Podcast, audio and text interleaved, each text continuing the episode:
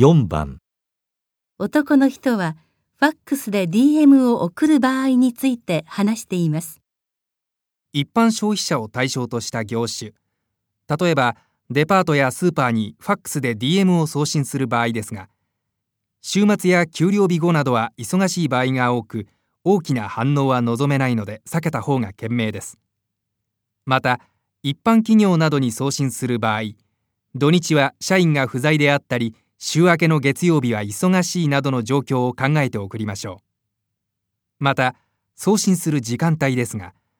相手の業種を考えて仕事が集中すると思われる時間は避け比較的ゆっくりした時間を狙うなどの工夫をすることが必要です。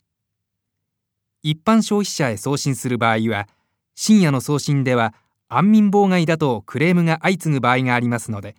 昼過ぎに実施するようにしましょう。